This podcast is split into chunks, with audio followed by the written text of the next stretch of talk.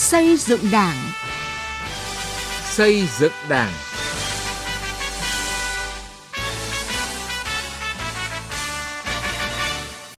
Thưa quý vị và các bạn, mời quý vị và các bạn nghe chương trình Xây dựng Đảng với những nội dung sau. Tăng cường vai trò lãnh đạo của Đảng trong phòng chống tham nhũng tiêu cực. Làm gì để đồng bằng sông Cửu Long phát triển mạnh hơn theo nghị quyết 13 của Bộ Chính trị? Huyện Căn Lộc, tỉnh Hà Tĩnh đổi mới và nâng cao chất lượng sinh hoạt tri bộ.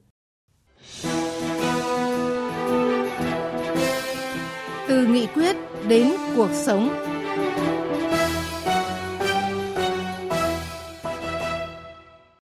Thưa quý vị và các bạn, ngày 6 tháng 4 năm 2022, Bộ Chính trị ban hành kết luận số 12 về tiếp tục tăng cường sự lãnh đạo của Đảng đối với công tác phòng chống tham nhũng tiêu cực. Kết luận khẳng định những thành quả quan trọng đạt được trong công tác phòng chống tham nhũng tiêu cực thời gian qua đã góp phần giữ vững ổn định chính trị, thúc đẩy phát triển kinh tế xã hội, xây dựng Đảng và hệ thống chính trị trong sạch, vững mạnh, củng cố niềm tin của nhân dân đối với Đảng và chế độ.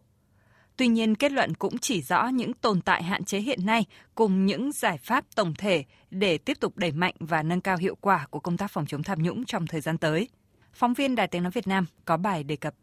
Trong kết luận số 12, Bộ Chính trị khẳng định sau 5 năm thực hiện kết luận số 10 ngày 26 tháng 12 năm 2016 của Bộ Chính trị khóa 12 về tiếp tục thực hiện nghị quyết Trung ương 3 khóa 10 về tăng cường sự lãnh đạo của Đảng đối với công tác phòng chống tham nhũng, lãng phí, các cấp ủy, tổ chức đảng đã nghiêm túc quán triệt triển khai thực hiện kết luận số 10, tạo bước tiến rõ nét, đột phá trong công tác phòng chống tham nhũng lãng phí.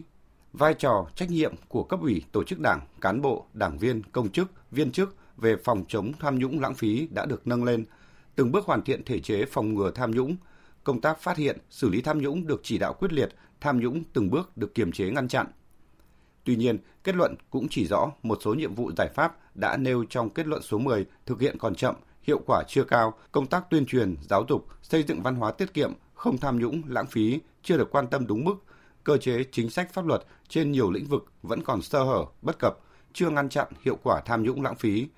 Tình trạng cán bộ nhũng nhiễu, tiêu cực, gây phiền hà cho người dân doanh nghiệp chưa được ngăn chặn kịp thời, vẫn còn xảy ra những vụ việc tham nhũng nghiêm trọng, có tổ chức, rất tinh vi, phức tạp, gây bức xúc trong dư luận.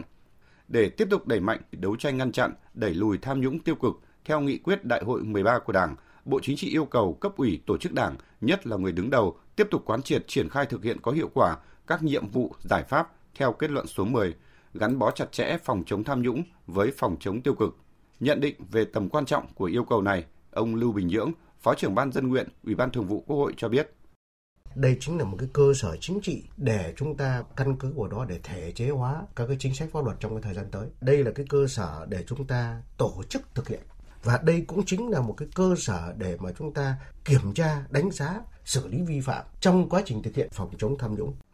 Phó giáo sư tiến sĩ Bùi Thị An thì đánh giá cao một trong nhiều nội dung của kết luận, đó là yêu cầu từng bước mở rộng phạm vi phòng chống tham nhũng ra khu vực ngoài nhà nước – Việc xử lý này giúp tạo ra môi trường lành mạnh trong phát triển kinh tế, phòng chống tham nhũng ở khu vực ngoài nhà nước còn góp phần ngăn chặn tình trạng thông đồng, móc nối giữa những cán bộ thoái hóa biến chất và các doanh nghiệp sân sau. Bây giờ nó có hiện tượng móc nối giữa những người thoái hóa biến chất trong cơ quan nhà nước với khu vực tư nhân. Cho nên cái việc mở rộng cái chuyện phòng chống tham nhũng ra các cái tổ chức gọi là ngoài cơ quan nhà nước là vô cùng quan trọng. Đã quét được tất cả cái hành vi tham nhũng ở các cái cái ngóc ngách của xã hội. Kết luận 12 cũng yêu cầu cần phát huy hơn nữa vai trò của cơ quan, đại biểu dân cử, mặt trận Tổ quốc Việt Nam và các tổ chức chính trị, xã hội, báo chí và nhân dân trong đấu tranh phòng chống tham nhũng tiêu cực, hoàn thiện cơ chế giám sát của cơ quan, đại biểu dân cử, mặt trận Tổ quốc, các đoàn thể và nhân dân đối với công tác phòng chống tham nhũng, lãng phí tiêu cực. Tiến sĩ Nguyễn Viết Chức, Ủy viên Ủy ban Trung ương Mặt trận Tổ quốc Việt Nam khóa 9 cho rằng phải phòng chống mạnh mẽ hơn nữa, quyết liệt hơn nữa thì phải có cái sự tham gia của các đoàn thể, của các tổ chức chính trị xã hội, toàn hệ thống chính trị, mọi cái tổ chức chính trị xã hội, đặc biệt là mặt trận tổ quốc Việt Nam theo cái quy định của luật pháp cần phải phát huy hơn nữa cái vai trò của mình trong cái việc phòng chống tham nhũng. Với những giải pháp nhiệm vụ trọng tâm đáp ứng đòi hỏi của thực tiễn đấu tranh phòng chống tham nhũng hiện nay, kết luận 12 của Bộ Chính trị sẽ nâng cao hơn nữa hiệu quả công cuộc phòng chống tham nhũng trong giai đoạn mới, tiếp tục đóng góp quan trọng vào công tác xây dựng Đảng và hệ thống chính trị trong sạch, vững mạnh, củng cố niềm tin của nhân dân đối với Đảng và chế độ.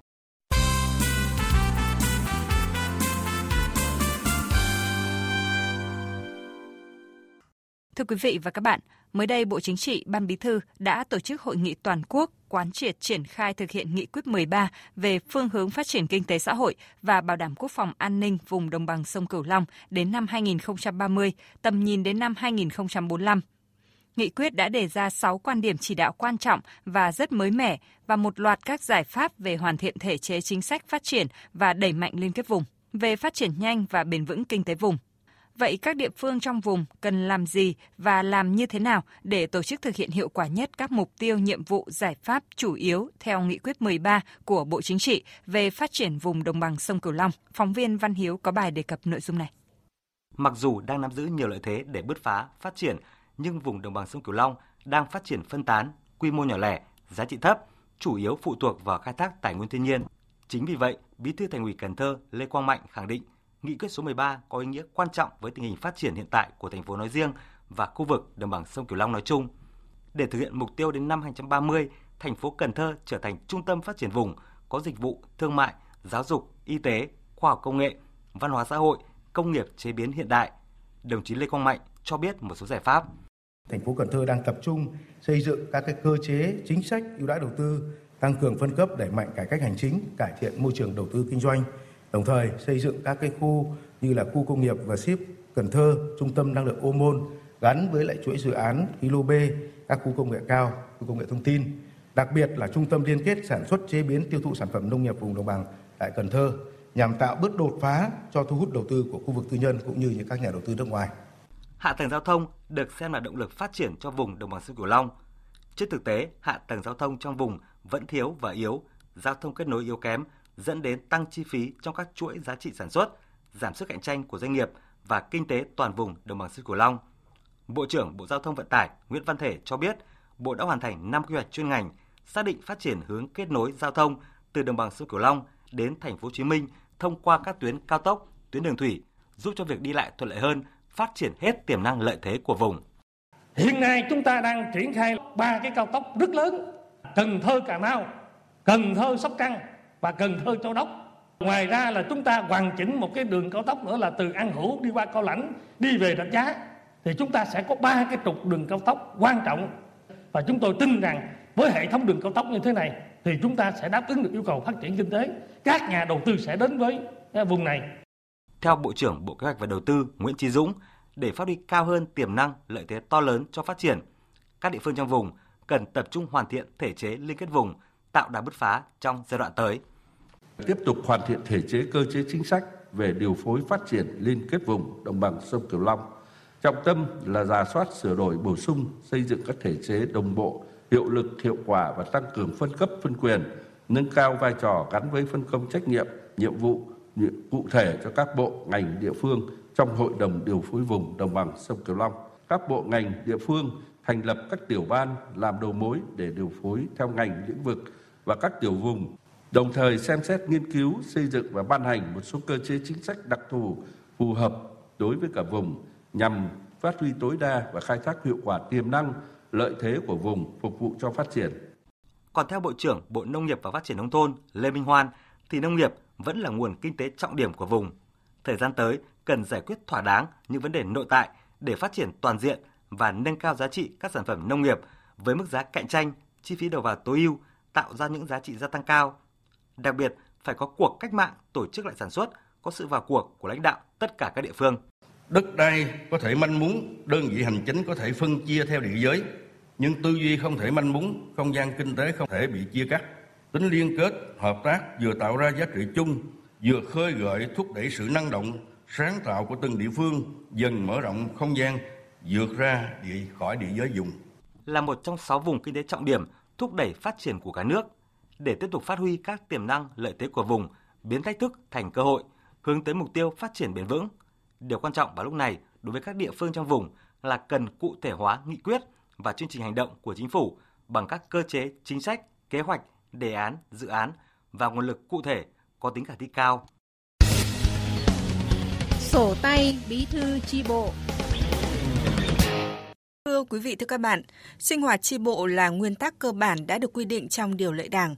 Việc nâng cao chất lượng sinh hoạt chi bộ là một nhiệm vụ quan trọng, thông qua sinh hoạt làm cho mọi đảng viên nâng cao ý thức trách nhiệm, tích cực học tập, tu dưỡng, rèn luyện bản thân, thực hiện tốt nhiệm vụ đảng viên và cấp ủy giao. Đồng thời, góp phần nâng cao năng lực lãnh đạo, sức chiến đấu của tổ chức cơ sở đảng, đáp ứng yêu cầu nhiệm vụ trong tình hình hiện nay. Xuất phát từ vai trò quan trọng đó, Ban Thường vụ huyện ủy Can Lộc, tỉnh Hà Tĩnh đã chỉ đạo các đảng ủy trực thuộc thường xuyên sâu sát cơ sở củng cố kiện toàn tổ chức, đổi mới và nâng cao chất lượng sinh hoạt tri bộ. Phản ánh của phóng viên Đài Tiếng Nói Việt Nam.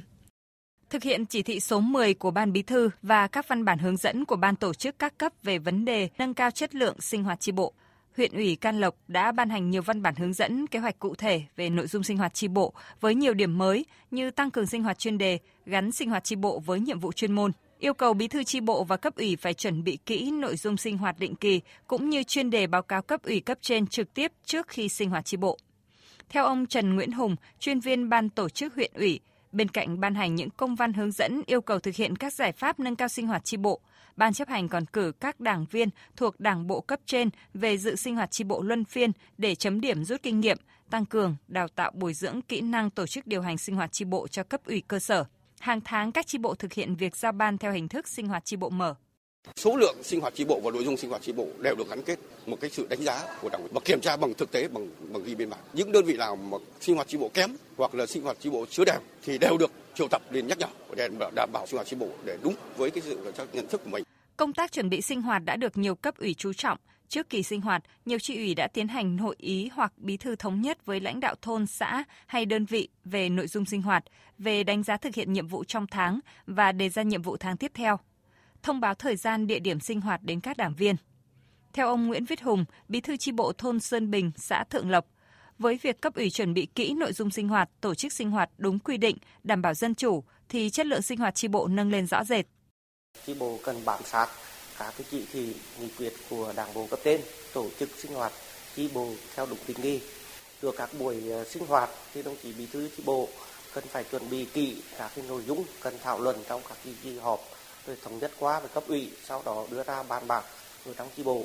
với cái phương thức là sinh hoạt dân chủ công khai các cái nội dung cần thảo luận gắn với công tác phê và từ phê. Trong các cái kỳ họp thì phải phát huy được tinh thần làm chủ và cũng phải nắm bắt được các cái chủ trương nghị quyết mới của ờ, lãnh đạo các cái tổ chức đảng cấp trên. Thực tế ở nhiều chi bộ tại Can Lộc, những buổi sinh hoạt không còn đơn điệu là thông tin một chiều từ cấp ủy đến đảng viên mà đã trở thành diễn đàn thảo luận dân chủ của các đảng viên. Chất lượng sinh hoạt chi bộ lệ thuộc vào nhiều yếu tố như năng lực điều hành sinh hoạt của chi ủy, bí thư chi bộ, kinh nghiệm, kỹ năng xử lý tình huống, biết lắng nghe ý kiến của đảng viên từ người chủ trì và chi ủy thì không thể thiếu vai trò trách nhiệm của đảng viên. Theo nhiều đảng viên, nếu trước đây các đảng viên ngại phát biểu ý kiến khi sinh hoạt thì bây giờ họ đã nhận thức rõ hơn trách nhiệm của mình trong sinh hoạt chi bộ. Bà Phạm Thị Kim Dung, đảng viên thuộc chi bộ trường Trung học cơ sở Trà Linh nhận xét. Thông thường các cái đảng viên chúng tôi đấy, à, khi sinh hoạt ở chi bộ thì là đều đề cao cái trách nhiệm của đảng viên trong à, thảo luận, góp ý kiến à, để kiểm điểm những cái công tác của tháng trước của từng chi bộ và của từng đảng viên và đề ra những cái phương hướng, những cái nhiệm vụ mới của đảng viên trong cả cái thời gian tiếp theo. Với những đổi mới nội dung hình thức sinh hoạt định kỳ được nhiều chi ủy, bí thư chi bộ quan tâm, các kết luận nghị quyết của chi bộ được đa số đảng viên đồng tình nên triển khai thực hiện có hiệu quả trong thực tế. Bên cạnh đổi mới sinh hoạt định kỳ, Ban Thường vụ huyện ủy Can Lộc thường xuyên tổ chức các buổi đối thoại với cán bộ lãnh đạo xã, thị trấn, bí thư, đảng bộ cơ sở để nắm bắt tâm tư nguyện vọng của nhân dân và những vấn đề phát sinh từ cơ sở để có biện pháp giải quyết kịp thời chỉ đạo các chi đảng bộ tăng cường tổ chức các buổi sinh hoạt theo chuyên đề với nhiều nội dung phong phú gắn với cuộc vận động, học tập và làm theo tư tưởng đạo đức phong cách Hồ Chí Minh. Thông qua sinh hoạt chi bộ chuyên đề, cấp ủy nắm bắt được tình hình tư tưởng, phẩm chất đạo đức, lối sống của đảng viên, để từ đó có biện pháp khắc phục, xây dựng chi bộ trong sạch vững mạnh, góp phần thực hiện thắng lợi nhiệm vụ chính trị của cơ quan, đơn vị, địa phương. Đến đây thời lượng dành cho chương trình xây dựng Đảng đã hết. Cảm ơn quý vị và các bạn đã chú ý theo dõi. Xin chào và hẹn gặp lại trong các chương trình sau.